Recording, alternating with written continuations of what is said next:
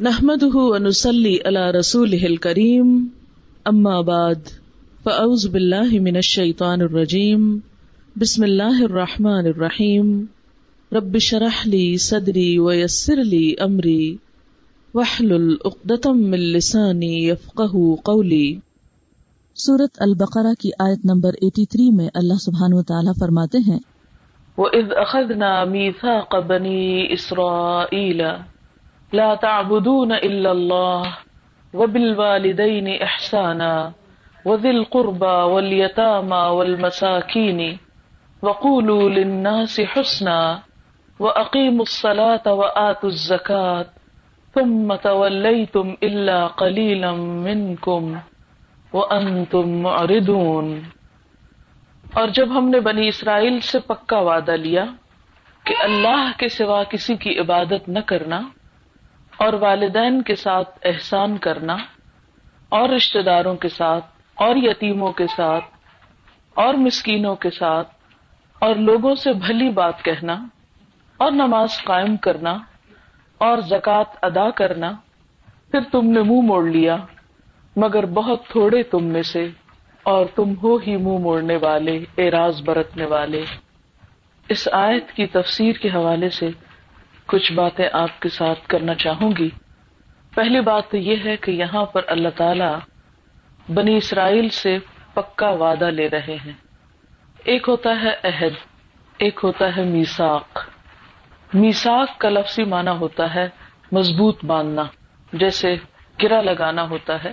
اور جب گرا لگ جاتی ہے کسی چیز میں، تو آپ نے دیکھا ہوگا، ان دو کے درمیان ایک ایسا رابطہ پیدا ہو جاتا ہے کہ جس کو پھر توڑا نہیں جا سکتا۔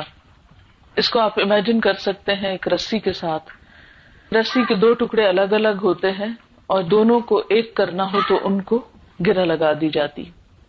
اور گرا لگانے میں یہ بات بھی آتی ہے کہ گرا دو چیزوں سے لگتی ایک ہی چیز کی نہیں ہوتی گرا مثلا رسی کا ایک ٹکڑا ہے تو اس کو اگر آپ باندھیں گے بھی تو اس کا فائدہ کوئی نہیں ہو، تو پہلے ہی جڑا ہوا ہے۔ تو یہاں پر اللہ تعالیٰ بنی اسرائیل سے ایک پکا وعدہ لے رہے ہیں۔ اس کا مطلب یہ ہے کہ ایک طرف اللہ کی ذات ہے اور دوسری طرف بنی اسرائیل ہے۔ وعدہ لینے والی ذات اللہ رب العزت کی ہے اور وعدہ دینے والی انسان کی۔ انسان کا انسان کے ساتھ وعدہ بھی ایک بہت اہم چیز ہوتی اور کہاں یہ کہ انسان کا وعدہ اللہ تعالی کے ساتھ، یہ کوئی معمولی بات نہیں۔ ویسے تو ہم میں سے ہر ایک نے ایک وعدہ کر رکھا ہے۔ اس دنیا میں آنے سے پہلے جسے وعدہ السط کہا جاتا ہے۔ اس کے بعد جب ہم نے کلمہ لا الہ الا اللہ پڑھا، تو یہ بھی بذات خود ایک وعدہ ہے، ایک عہد ہے، ایک معاہدہ ہے۔ پھر اس کے بعد جب ہم قرآن پاک پڑھتے ہیں، تو اس میں مختلف میساک کا ذکر ہے۔ اب یہاں پر آپ دیکھیے کہ بنی اسرائیل سے اللہ تعالی وعدہ لے رہے ہیں۔ کس کس چیز کا وعدہ لیا جا رہا ہے کہ ایک تو اللہ کے سوا کسی کی عبادت نہ کرنا، دوسرے والدین کے ساتھ احسان کرنا، تیسرے رشتے داروں کے ساتھ، چوتھے یتیموں کے ساتھ، پانچویں مسکینوں کے ساتھ، چھٹے یہ کہ بات اچھی کرنا، ساتویں یہ کہ نماز قائم کرنا، آٹھویں یہ کہ زکات دینا۔ ان میں سے آپ دیکھیں کہ کوئی بھی چیز ایسی نہیں جو آپ کے لیے نئی ہو۔ یہ سب باتیں جو بنی اسرائیل سے کہی گئی وہی باتیں ہم سے بھی کہی گئی ہیں۔ اس سے ایک اور بات یہ سامنے آتی ہے کہ ہمارا دین کوئی نیا دین نہیں ہے، یہ وہی دین ہے جو اللہ تعالیٰ نے حضرت آدم علیہ السلام کو دیا، پھر اس کے بعد مختلف امبیا کو دیا گیا اور معاملہ پھر حضور صلی اللہ علیہ وسلم تک پہنچا، جن سے پھر آگے ہم تک یہ بات آئی۔ یعنی تمام امبیا کا دین جو تھا وہ ایک ہی دین تھا اور وہ دین کیا تھا؟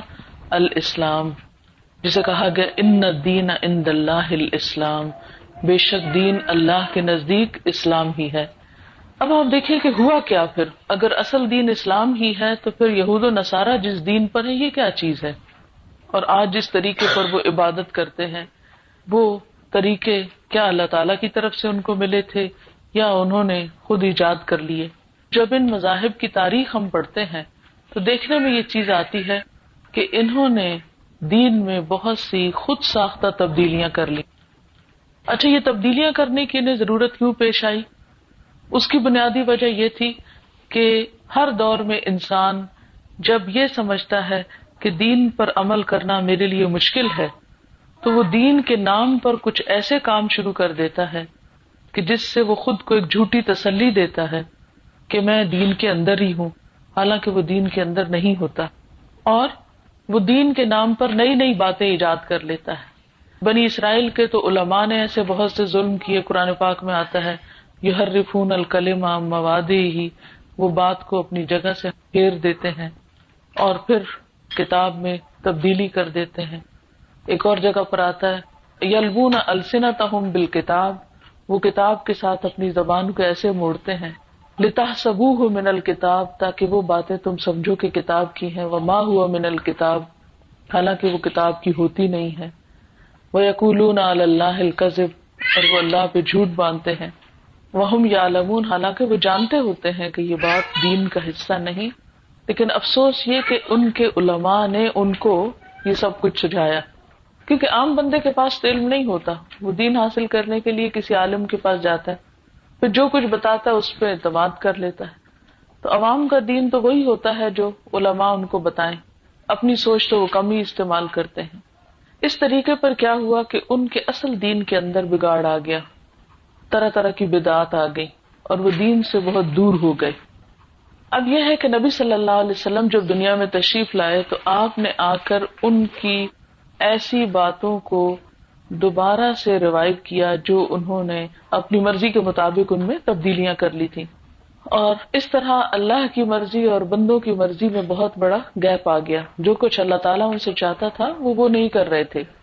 اب آپ دیکھیے کہ اسی وجہ سے ان لوگوں کو اور خصوصاً ان کے علماء کو حضور صلی اللہ علیہ وسلم سے بہت حسد بھی تھا اور حسد کے علاوہ ضد بھی بہت تھی۔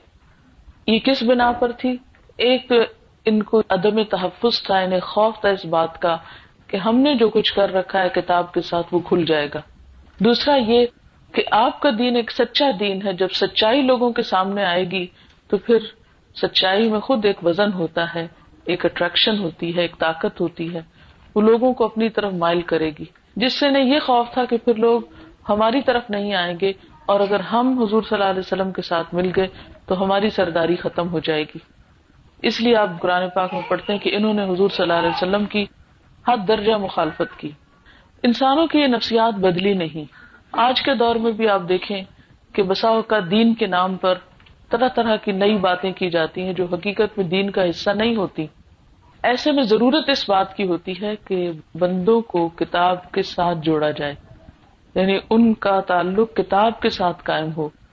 ان لوگوں کی مشکل یہ تھی کہ ان کی کتابیں محفوظ نہ رہی تورات کے بارے میں یہ آتا ہے کہ جب حملہ ہوا اہل کتاب پر اور جروشلم کو تباہ کیا گیا تو تورات کو بالکل جلا دیا گیا اور آٹھ سو سال تک یہ کتاب جو تھی وہ موجود ہی نہیں تھی اور پھر دوبارہ انہوں نے اپنے حافظے سے لکھی اور اس میں بہت سی تبدیلیاں بھی ہوئی لیکن قرآن پاک کی حفاظت کا ذمہ اللہ تعالیٰ نے لیا۔ انا نہ ذکر و انا لہو لحافظون۔ بے شک اس کتاب کے نازل کرنے والے ہم ہیں اور اس کی حفاظت بھی ہم کریں گے۔ لہذا چودہ سو سال گزر چکے ہیں، اس کتاب میں کوئی بھی اپنی مرضی سے تبدیلی نہیں کر سکا۔ اور یہ آئی بھی اسی لیے ہے کہ بندوں کی رہنمائی کرے، ان کو ہدایت دے۔ ذالک الکتاب لا رہی بفی دیکھے پہلا ہی تعارف اس کا کیا ہے؟ لا رہی بفی اس میں کوئی شک نہیں۔ ہدل المتقین اللہ سے ڈرنے والوں کی ہدایت کے لیے آئی ہے۔ تو آج جس شخص کے دل میں اللہ کی عظمت ہے، اللہ کی بڑائی ہے، اللہ کی محبت ہے، اور جو اللہ کی طرف جانے کا راستہ چاہتا ہے، اس کا قرب چاہتا ہے، اس کو راضی کرنا چاہتا ہے۔ جس کو یہ یقین ہے کہ میں نے پلٹ کر واپس اسی کے پاس جانا ہے۔ پھر آپ دیکھیں گے کہ اس کے اندر کیا چیز ہوگی۔ وہ ضرور یہ راستہ جاننا چاہے گا۔ اور اگر وہ یہ جاننا چاہتا ہے، تو اس کے لیے اس کے سوا اور کچھ نہیں کہ وہ اس کتاب کے ساتھ تعلق قائم کرے اور اس کے الفاظ کے ساتھ چمٹ جائے۔ یہ بالکل ایسے ہی ہے کہ جیسے عام زندگی میں بھی آپ جب پھسلنے لگتے ہیں، گرنے لگتے ہیں، تو کیا کرتے ہیں؟ کسی چیز کو پکڑ لیتے ہیں۔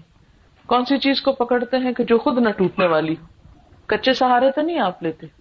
تو بالکل اسی طرح اللہ کی طرف جاتے ہوئے جب یہ ڈر لگے کہ کہیں ادھر ادھر نہ ہو جائے کوئی اچکا نہ لے، کوئی بہکا نہ لے، کہیں ایسا نہ ہو کہ ہم کرنے کچھ جا رہے اور ہو کچھ اور جائے۔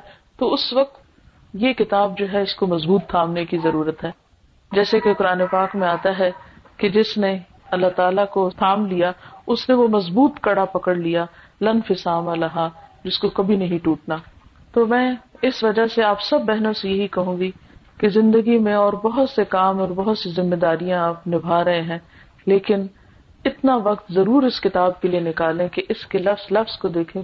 اسی کے لیے یہ جو قرآن پاک میں لفظی ترجمے کی کلاسز آپ کر رہے ہیں اور یہ جو ایک ایک لفظ کے لیے نیچے جگہ بنی ہوئی ہے اور آپ اس کا ترجمہ لکھتے ہیں اپنے ہاتھوں سے، تو اس سے ایک یقین کی کیفیت پیدا ہوتی ہے۔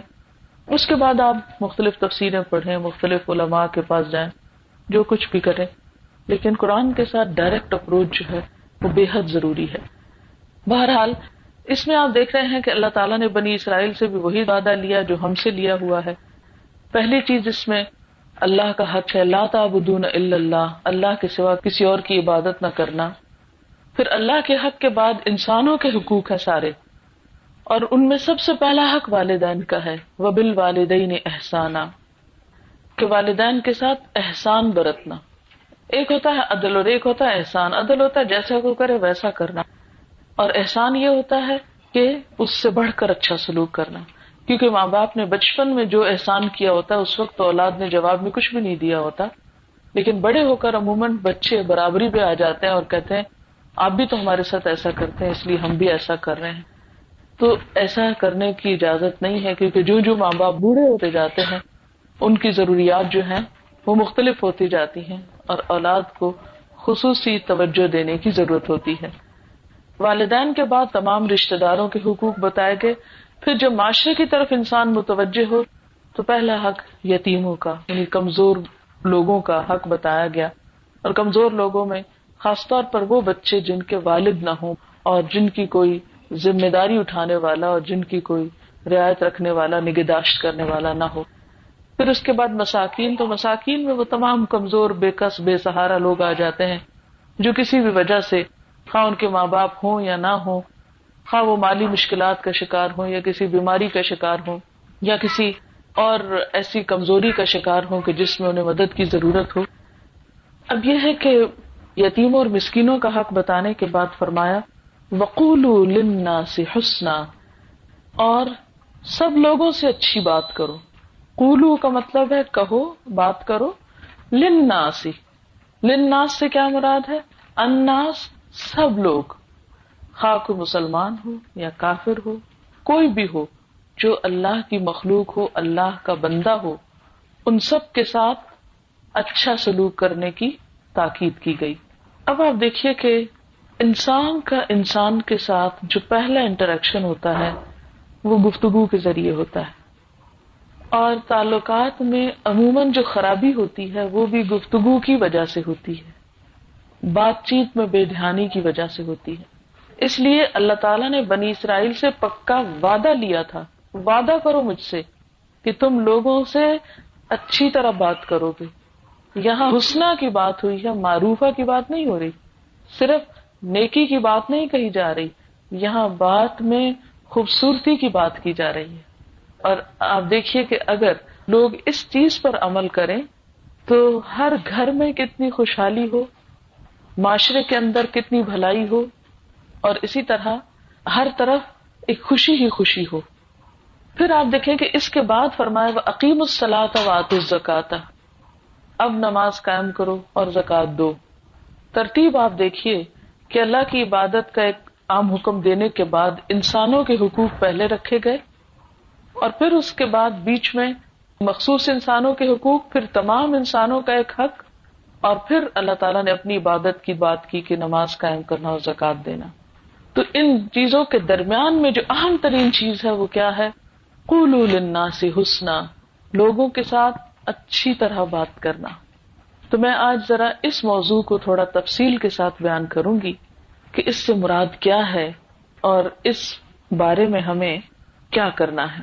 انسان کو جو نعمتیں ملی ہیں، ان میں ایک بہت بڑی نعمت قوت بیان کی نعمت ہے کہ ہم جو کچھ اندر محسوس کرتے ہیں، اس کو ہم بتا بھی سکتے ہیں۔ اپنی خوشی، غم، غصہ، جو کچھ بھی ہمارے اندر ہوتا ہے، ہم اس کا اظہار زبان کے ساتھ کرتے ہیں۔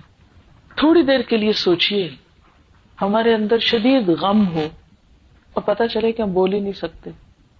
تو اس غم کی کیفیت کتنی بڑھ جائے گی جب اس کو کوئی آؤٹ لیٹ نہیں ملے گا، جب ہمیں کوئی بولنے کا ذریعہ نہیں ملے گا۔ کیونکہ غم کو ہم کس طرح نکالتے ہیں؟ بول کے۔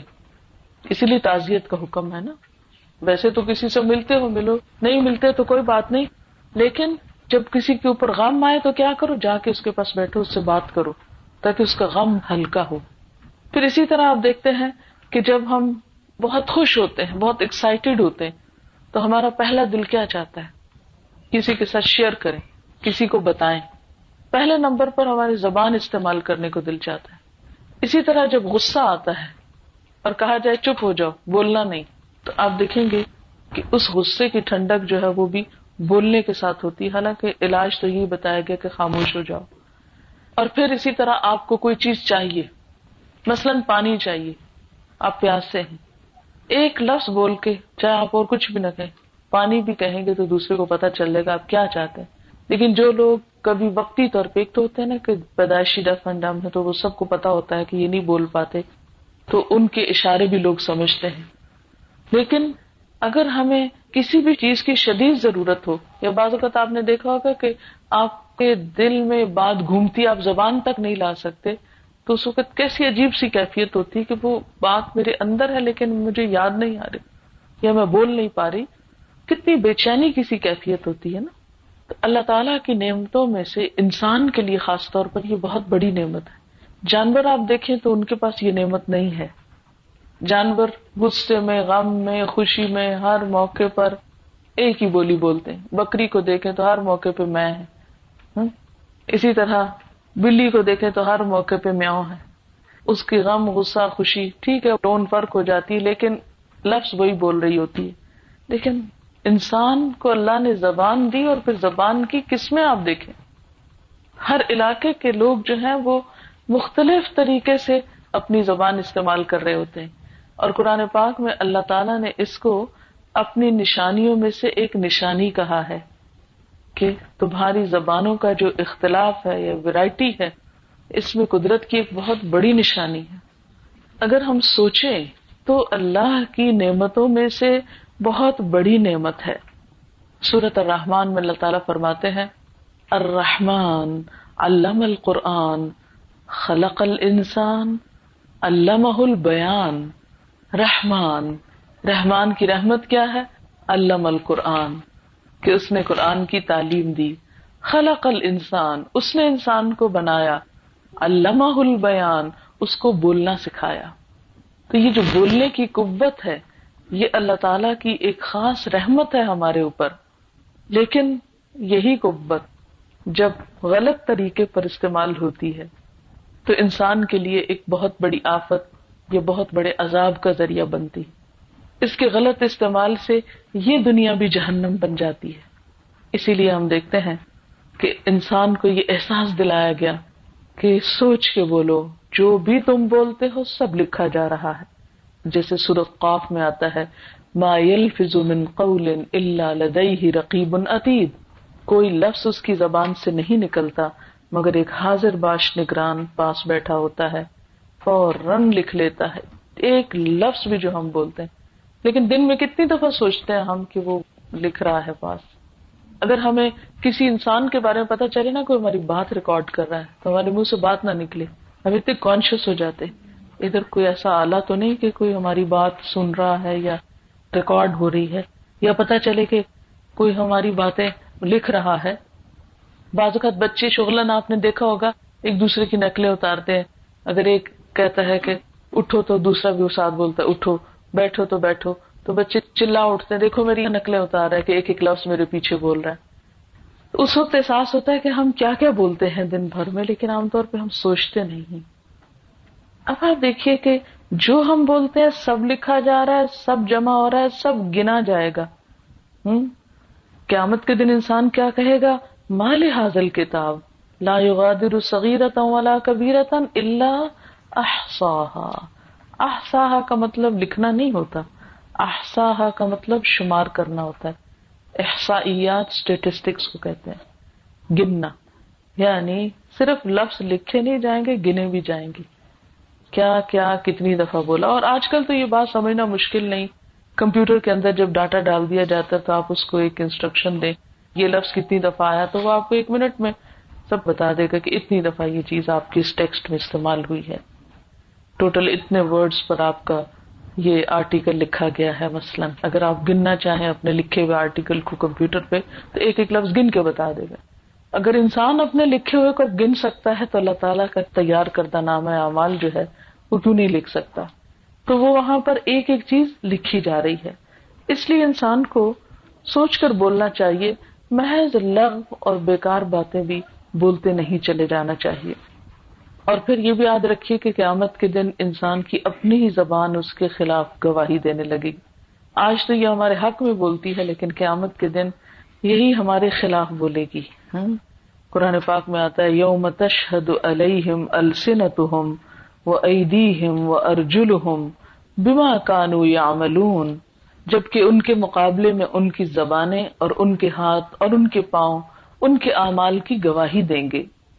نبی صلی اللہ علیہ وسلم نے فرمایا ترمزی کی روایت ہے اور صحیح حدیث ہے کہ اکثر لوگ اپنی زبان اور شرمگاہ کی حفاظت نہ کرنے کی وجہ سے جہنم میں جائیں گے۔ دیکھیے، تھوڑی سی دھوپ نہیں برداشت ہوتی۔ ہے آپ گرمی میں گھر سے نکلے دو منٹ آپ کو باہر کھڑا ہونا پڑے تو آپ بحال ہونے لگتے ہیں کہ بہت شدید گرمی۔ اور ہر ایک کو بتاتے ہیں، آج بہت گرمی ہے، آج بہت گرمی ہے۔ یہاں بھی آپ دیکھیں کہ آپ بتا رہے ہوتے ہیں نا، آپ جو فیل کرتے ہیں فوراً بتانا چاہتے ہیں۔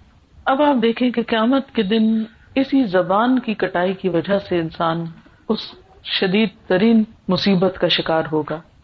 حضرت معاذ رضی اللہ تعالیٰ عنہ کی حدیث میں آتا ہے کہ اللہ کے رسول صلی اللہ علیہ وسلم نے ان سے فرمایا، اس زبان کو بند رکھ۔ انہوں نے عرض کیا، اے اللہ کے رسول صلی اللہ علیہ وسلم، کیا ہم سے زبان کی باتوں پر بھی مواخذہ ہوگا؟ یعنی منہ کے بولے ہوئے لفظوں کا بھی حساب اور پوچھ ہوگی؟ آپ نے فرمایا ماس تیری ماں تجھے گم کرے۔ جہنم میں منہ کے بل، لوگوں کو زبان کی کٹائی کے علاوہ اور کون سی چیز گرائے گی؟ یعنی منہ کی باتیں ہی ہوگی جو انسان کو ذلیل کریں گی۔ ایک اور حدیث میں آتا ہے کہ جس نے اپنی زبان روک لی، اللہ نے اس کی پردہ پوشی کر دی۔ اس کے ایب چھپ جائیں گے۔ کیونکہ سب سے زیادہ ایب انسان کے زبان کے راستے سامنے آتے ہیں کہ وہ کیا چیز ہے۔ مثلاً ایک شخص دیکھنے میں بڑے بال سنوارے ہوئے ہیں، اس کا چہرہ نیٹ اینڈ کلین ہے، کپڑے بہت صاف ستھرے ہیں۔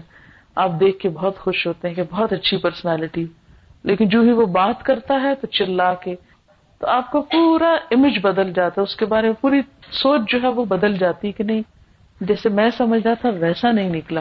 اور اسی طرح ہو سکتا ہے کہ ایک شخص معمولی حیثیت کا ہو، لیکن بات اتنی اچھی طرح کرتا ہے کہ آپ کے دل میں اس کی محبت بیٹھ جاتی ہے، آپ کو پرواہ بھی نہیں ہوتی اس نے پہنا کیا ہے، اس کی شکل کیا ہے، اس کا اسٹیٹس کیا ہے۔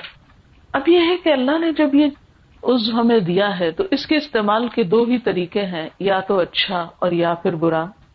اسی لیے ہم دیکھتے ہیں کہ حضرت ابو سعید خدری رضی اللہ تعالیٰ عنہ سے روایت ہے کہ نبی صلی اللہ علیہ وسلم نے فرمایا، جب آدمی صبح کو اٹھتا ہے، تو سارے آزاد زبان کے آگے ہاتھ جوڑتے ہیں۔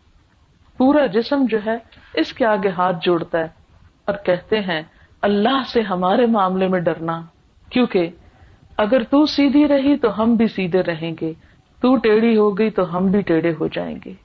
اور اس کے بارے میں نبی صلی اللہ علیہ وسلم نے فرمایا، بندہ اللہ کی رضامندی کی بات کرتا ہے اور اس کی طرف اس کی توجہ بھی نہیں ہوتی، لیکن اسی وجہ سے یعنی ایک اللہ کی رضامندی کی بات کی وجہ سے اللہ تعالیٰ اس کے کئی درجے بلند کر دیتا ہے اور بندہ اللہ کی ناراضگی والی بات کرتا ہے، جس کی طرف اس کا دھیان بھی نہیں ہوتا، لیکن اس کی وجہ سے وہ جہنم میں جا گرتا ہے۔ یعنی بے سوچے سمجھے باتیں کرتے رہنے سے۔ ایک اور حدیث میں آتا ہے کہ اس کی وجہ سے مشرق اور مغرب کی درمیانی مسافت سے بھی زیادہ جہنم کی آگ کی طرف چلا جاتا ہے۔ جس سے آپ نے دیکھا ہوگا نا کہ کچھ لفٹ ایسی ہوتی ہیں کہ جو بہت سلو ہوتی۔ اور کچھ ایسی ہوتی ہیں آپ قدم رکھتے ہیں بٹن پریس کرتے اور شو کر کے اوپر لے جاتی بالکل اسی طرح کچھ اچھی باتیں ایسی کرتے ہیں آپ اپنی زبان سے جن کی وجہ سے درجہ ایک دم اوپر جاتا ہے۔ اور کچھ ایسی خراب باتیں زبان سے نکلتی جن کی وجہ سے انسان تیزی کے ساتھ نیچے گرتا ہے جا کے۔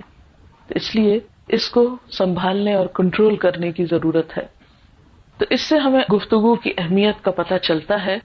کہ یہ آلہ اس لیے نہیں ملا کہ ہم جیسے چاہیں بے درے بولتے رہیں بولتے رہیں، استعمال کرتے رہیں، کسی کو تانا دیا، کسی کا مذاق اڑایا، کسی کے ساتھ کچھ کیا، بس بولے چلے جا رہے ہیں۔ بولنے کے لیے ہمیں کیا سلیقہ تمیز سکھائی گئی؟ قولو لنا سے حسنا۔ بات کرنی ہے تو کرو، منع نہیں ہے کہ اسے بند کر کے بیٹھے رہو۔ کرو، لیکن حسنا، خوبصورتی سے کرو۔ تو حسنا کا لفظ جو ہے، یہ حسن سے ہے۔ حسن کہتے ہیں خوبصورتی کو۔ یعنی ایسی بات کرو جس میں خوبصورتی ہو، ظاہری طور پر بھی اور مانوی طور پر بھی۔ یعنی یہ نہیں کہ آپ پولائٹلی کسی کو گالیاں دے سکتے ہو۔ اس میں صرف ظاہری پولائٹنیس نہیں ہے، بلکہ دونوں طرح الفاظ بھی اچھے ہو انداز بھی اچھا ہو۔ محسن کون ہوتا ہے؟ اللہ تعالیٰ قرآن پاک میں فرماتے ہیں، بلا من اسلم وجہ وہ محسن۔ کیوں نہیں؟ جس نے اپنا آپ اللہ کے سپرد کیا اور وہ محسن ہے۔ ہاں؟ تو محسن کون ہوتا ہے؟ جس کے انداز سے بھی خوبصورتی جھلکتی ہے، جس کی نیت بھی اچھی ہوتی ہے، اور جس کی عبادت اس طرح ہوتی ہے کہ گویا وہ اپنے رب کو دیکھ رہا ہے۔ یعنی کاموں میں حسن اس طرح پیدا ہوتا ہے۔ کہ انسان جب یہ سوچتا ہے کہ میں اپنے رب کو دیکھ رہا ہوں، لیکن یہ کیفیت ہر ایک کو نصیب نہیں ہوتی۔ اس لیے فرمایا گیا کہ کم از کم تم یہ ضرور سوچو کہ رب تمہیں دیکھ رہا ہے۔ تو زبان میں بھی حسن جب بھی آ سکتا ہے، جب انسان کو یہ احساس ہو کہ میرا رب دیکھ رہا ہے، پھر وہ سب کے سامنے کیا اور پیچھے کیا، زبان سنبھال کر ہی بات کرے گا۔ طلحہ بن اثر کہتے ہیں کہ میں نے امام حدیث اور تفسیر عطا سے کہا کہ آپ کے پاس فاسد عقیدے والے بھی آ جاتے ہیں۔ یعنی ہر طرح کے گناگار بگڑے ہوئے لوگ بھی آپ کی مجلس میں بیٹھتے ہیں۔ لیکن میرے پاس لوگ نہیں آتے، کیونکہ میں شاید ان سے سختی سے بات کرتا ہوں۔ حضرت عطا نے فرمایا، ایسا نہ کیا کرو۔ اس لیے کہ اللہ تعالیٰ کا حکم ہے کولو لنا سے حسنا۔ لوگوں سے اچھی طرح بات کیا کرو۔ اور لناس میں تو یہودی اور نصرانی بھی داخل ہیں۔ مسلمان خواہ کیسا ہی کیوں نہ ہو، اس کے ساتھ تو احسان کرنا ہی چاہیے۔ اور وہ اس حکم میں داخل کیوں نہ ہوگا؟ کیونکہ بعض اوقات جب ہم دیکھتے ہیں کہ کوئی شخص جو ہے وہ بہت غلط کار ہے یا دین سے بہت دور ہے، تو ہم ایک دم اپنے رویے میں سختی پیدا کر لیتے ہیں۔ اور عام شکایت یہ اس وقت ہوتی ہے جب کوئی نیا نیا دین کی طرف آتا ہے تو وہ اپنے اور دوسروں کے درمیان ایک خلیج سے حائل کرنا شروع کر دیتا ہے، جس سے پرانے دوستوں کو بھی شکایت ہونے لگتی ہے اور وہ پھر دین سے اور نفرت کرنے لگتے ہیں۔ وہ کہتے ہیں کہ تم اچھے دین کی طرف گئے ہو، ہمارے ساتھ ڈھنگ سے بات بھی نہیں کرتے، تو یہ چیز بھی دین سے دوری کا سبب بنتی ہے۔ تو اس سے آپ سوچیں کہ عطا جو تھے، یہ تابی تھے، بہت اعلی درجے کے مفسر اور محدث تھے۔ لیکن وہ کیا کرتے ہیں کہ ہر ایک سے اچھی طرح بات کرتے ہیں تاکہ لوگوں کے اندر دین کی محبت پیدا ہو۔ لیکن ہم یہ کہتے ہیں، یہ تو ہماری ایمانی غیرت ہے۔ کہ ہم غلط کام کرنے والوں سے بد اخلاقی سے بات کریں۔ نبی صلی اللہ علیہ وسلم کے پاس ایک شخص آیا، اس نے آنے کی اجازت مانگی۔ تو آپ نے حضرت عائشہ سے فرمایا، عائشہ، یہ اپنی قوم کا بدترین شخص ہے۔ اس کے بعد آپ اس سے بہت اچھی طرح ملے۔ جب وہ چلا گیا تو حضرت عائشہ بہت حیران ہوئی یا رسول اللہ صلی اللہ علیہ وسلم، آپ نے تو فرمایا تھا، یہ شخص بہت ہی خراب آدمی ہے۔ اور پھر آپ اس سے اتنی اچھی طرح بات کر رہے تھے۔ تو آپ نے فرمایا ہاں سب سے برا آدمی قیامت کے دن وہ ہوگا جس کی بد زبانی سے ڈر کے لوگ اس سے ملاقات چھوڑ دیں۔ یعنی کوئی اس کے پاس نہ جانا چاہے بھی بڑا بد اخلاق شخص ہے۔ آپ صلی اللہ علیہ وسلم تو اخلاق کے اعلیٰ ترین مقام پر فائز تھے۔ یہ کیسے ہو سکتا ہے کہ آپ بدترین انسان سے بھی اچھے اخلاق سے بات نہ کریں؟ لیکن بتا اس لیے دیا حضرت عائشہ رضی اللہ تعالیٰ عنہ کو کہ کہیں آپ کی غیر موجودگی میں وہ شخص آ کر آپ سے کوئی ناروا سلوک نہ کرے۔ یعنی ان کو انفارم کر دیا گیا۔ پھر یہ ہے کہ گفتگو میں کون سی چیزیں ایسی ہیں جو قول النا سے حسنا کے اندر آتی ہیں؟ اس میں پہلی چیز یہ ہے کہ گفتگو جو ہے وہ بامقصد ہونی چاہیے۔ اور کسی ایم کے ساتھ یا کوئی گول ہو ہمارے سامنے جس پہ بات کرنی چاہیے، یہ نہیں کہ صرف ٹائم پاس کرنے کے لیے باتیں کیے چلے جائے انسان۔ بعض لوگوں کی عادت ہوتی ہے اگر کسی کے پاس بیٹھیں گے تو بیکار کے سوال شروع کر دیں گے، بے مقصد باتیں شروع کر دیں گے۔ ایسے سوال کریں گے جس کا جواب وہ نہ دینا چاہتا ہو، یا اس کا جواب دینے میں وہ اریٹیٹ ہو رہا یا اس پہ گراں گزر رہے مثلاً عام طور پر لوگ اپنی ذاتی زندگی کے بارے میں بہت سی باتیں بتانا نہیں پسند کرتے۔ یا بعض لوگ الحمد للہ اس بات کو پسند نہیں کرتے کہ کسی کی غیبت کریں۔ یا کسی کے بارے میں تجسس کریں۔ عموماً لوگوں کا حال کیا ہوتا ہے کہ وہ پوچھتے اچھا وہ فلاں کی بیٹی کو ہو گئی ڈیوس وہ جو معاملہ فلانے کا چل رہا تھا، اس کا کیا بنا؟ ادھر کی بات ہے ادھر کی بات ہے اب دیکھیں کہ کس کا دل چاہتا ہے کہ اس کے گھر میں کوئی خرابی ہو اور وہ لوگوں کے لیے شہرت کا سبب بن جائے۔ تو ایسی چیزوں کو اوائڈ کرنا چاہیے۔ نبی صلی اللہ علیہ وسلم نے فرمایا، اللہ تعالیٰ کو تین چیزیں ناپسند ہیں۔ نمبر ایک، بے مقصد گفتگو۔ نمبر دو، مال کا ضائع کرنا اور نمبر تین، غیر ضروری سوال۔ یعنی غیر ضروری سوال کیا ہے کہ جس کا کوئی فائدہ نہیں۔ ایسے ہی بے مقصد قسم کی باتیں پوچھتے چلے جانا۔ اور اس میں دینی باتیں بھی آتی ہیں۔ بعض اوقات لوگ کسی عالم کو دیکھتے ہیں تو صرف مفروضوں پہ قائم کردہ سوال اس سے پوچھتے چلے جاتے ہیں۔ یا وہ سوال پوچھتے ہیں جس کا جواب انہوں نے کسی کو سنانا ہو، اپنا عمل کو نہیں یاد ہوتا ان کو۔ اس قسم کی باتیں بھی محفل کے اندر بدمزگی پیدا کرتی ہیں اور اس سے پرہیز کرنا چاہیے۔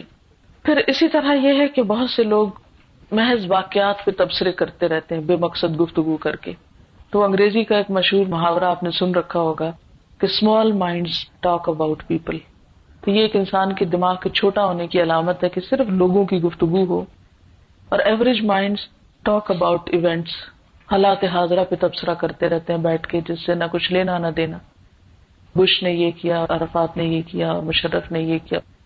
جو کچھ وہ کر رہے ہیں، اگر آپ کے پاس ہمت ہے، کوئی مشورہ دینے کی، تو وہاں جا کر دیں ان کو۔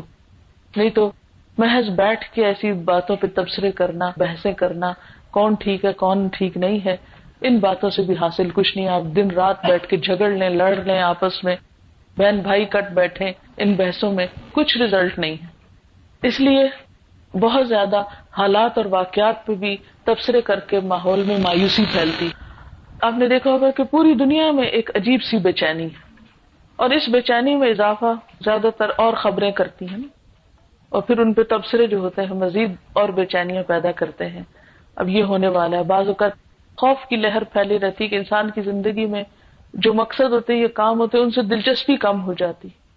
تو ایسے ماحول پیدا کرنے سے بھی پرہیز کرنا چاہیے۔ اور افواہوں کو خاص طور پر پھیلانے سے گریز کرنا چاہیے۔ بعض لوگ چھوٹی بات سنتے اس کو بڑا بنا کے پھیلا دیتے ہیں۔ یہ بات کچھ ہوتی ہے اور اس کو کچھ اور ہی رنگ دے کے تو بیان کرتے ہیں آگے، جس کی وجہ سے لوگوں کے اندر ایک عجیب بے چینی پیدا ہو جاتی ہے اور حاصل کچھ بھی نہیں ہوتا۔ پھر اسی طرح یہ ہے کہ کلو النا سے حسنا میں سچ بولنا بھی ہوتا ہے۔ یعنی جھوٹ جو ہے، وہ حسن نہیں ہے، چاہے وہ کتنا ہی خوبصورت کر کے پیش کیا جائے۔ بعض لوگ ایسا کرتے ہیں کہ دوسروں کو ہنسانے کے لیے، دوسروں کا دل خوش کرنے کے لیے جھوٹی باتیں کرتے ہیں۔ حالانکہ نبی صلی اللہ علیہ وسلم نے اس کے لیے بھی سخت بعید سنائی ہے کہ اس شخص کے لیے تباہی ہے جس نے ہنسانے کے لیے بھی جھوٹ بولا۔ پھر اسی طرح کول النا سے حسنہ میں آسان اور سیدھی زبان میں بات کرنا بھی آتا ہے۔ لفظی تکلف اور بناوٹ اور تصدوں سے پرہیز کرنا چاہیے۔ اور اسی طرح لگی لگتی اور زو مانی باتیں نہیں کرنی چاہیے۔ کچھ لوگ ایسا ہوتا ہے کہ دوسروں کو سنانے کے لیے جیسے کہتے ہیں نا چوٹے مارنا یا ایسی باتیں سنانا کہ جس میں کسی کی خیر خواہی نہ ہو، صرف اس کی رسوائی مطلوب ہو، اس چیز سے بھی پرہیز کرنا چاہیے۔ قرآن پاک میں اللہ تعالیٰ فرماتے ہیں، یا یو الدین امن قلو قول سدیدہ اے لوگ جو ایمان لائے ہو، سیدھی بات کیا کرو۔ اور میں دیکھتی ہوں کہ اس وقت ترقی یافتہ ممالک میں لوگ ٹو دا پوائنٹ ڈائریکٹ سیدھی بات کر کے بات ختم کر دیں گے۔ لیکن ہمارے ہاں پہلے تو باتوں کی لمبی تمہیدیں ہوں گی اور پھر سیدھی طرح مقصد نہیں بتایا جائے گا۔ پھر دوسرے سے توقع رکھی جائے گی کہ وہ خود سمجھے۔ اور اگر وہ نہ سمجھ پائے تو وہ بے وقوف ہوتا ہے۔ اور اس سے خاندانوں میں کئی قسم کی غلط فہمیاں پیدا ہوتی۔ مثلا اگر بہو نے کوئی غلط کام کیا ہے تو عام طور پر ساس اس کو نہیں بتائے گی۔ کسی اور کے سامنے کہانی ڈالے گی اور اس کے ذریعے اس کو سنانے کی کوشش کرے گی۔ نبی صلی اللہ علیہ وسلم نے فرمایا الکل مت طیبت صدقہ، اچھی بات صدقہ ہے۔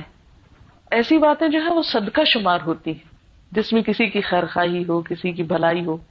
مثلاً اگر کوئی بیمار ہے تو اس کے پاس بیٹھ کے ایسی باتیں کرنا کہ یہ بیماری تو جان لیوا ہے اور فلاں بھی مر گیا تھا اس سے اور فلاں بھی مر گیا تھا۔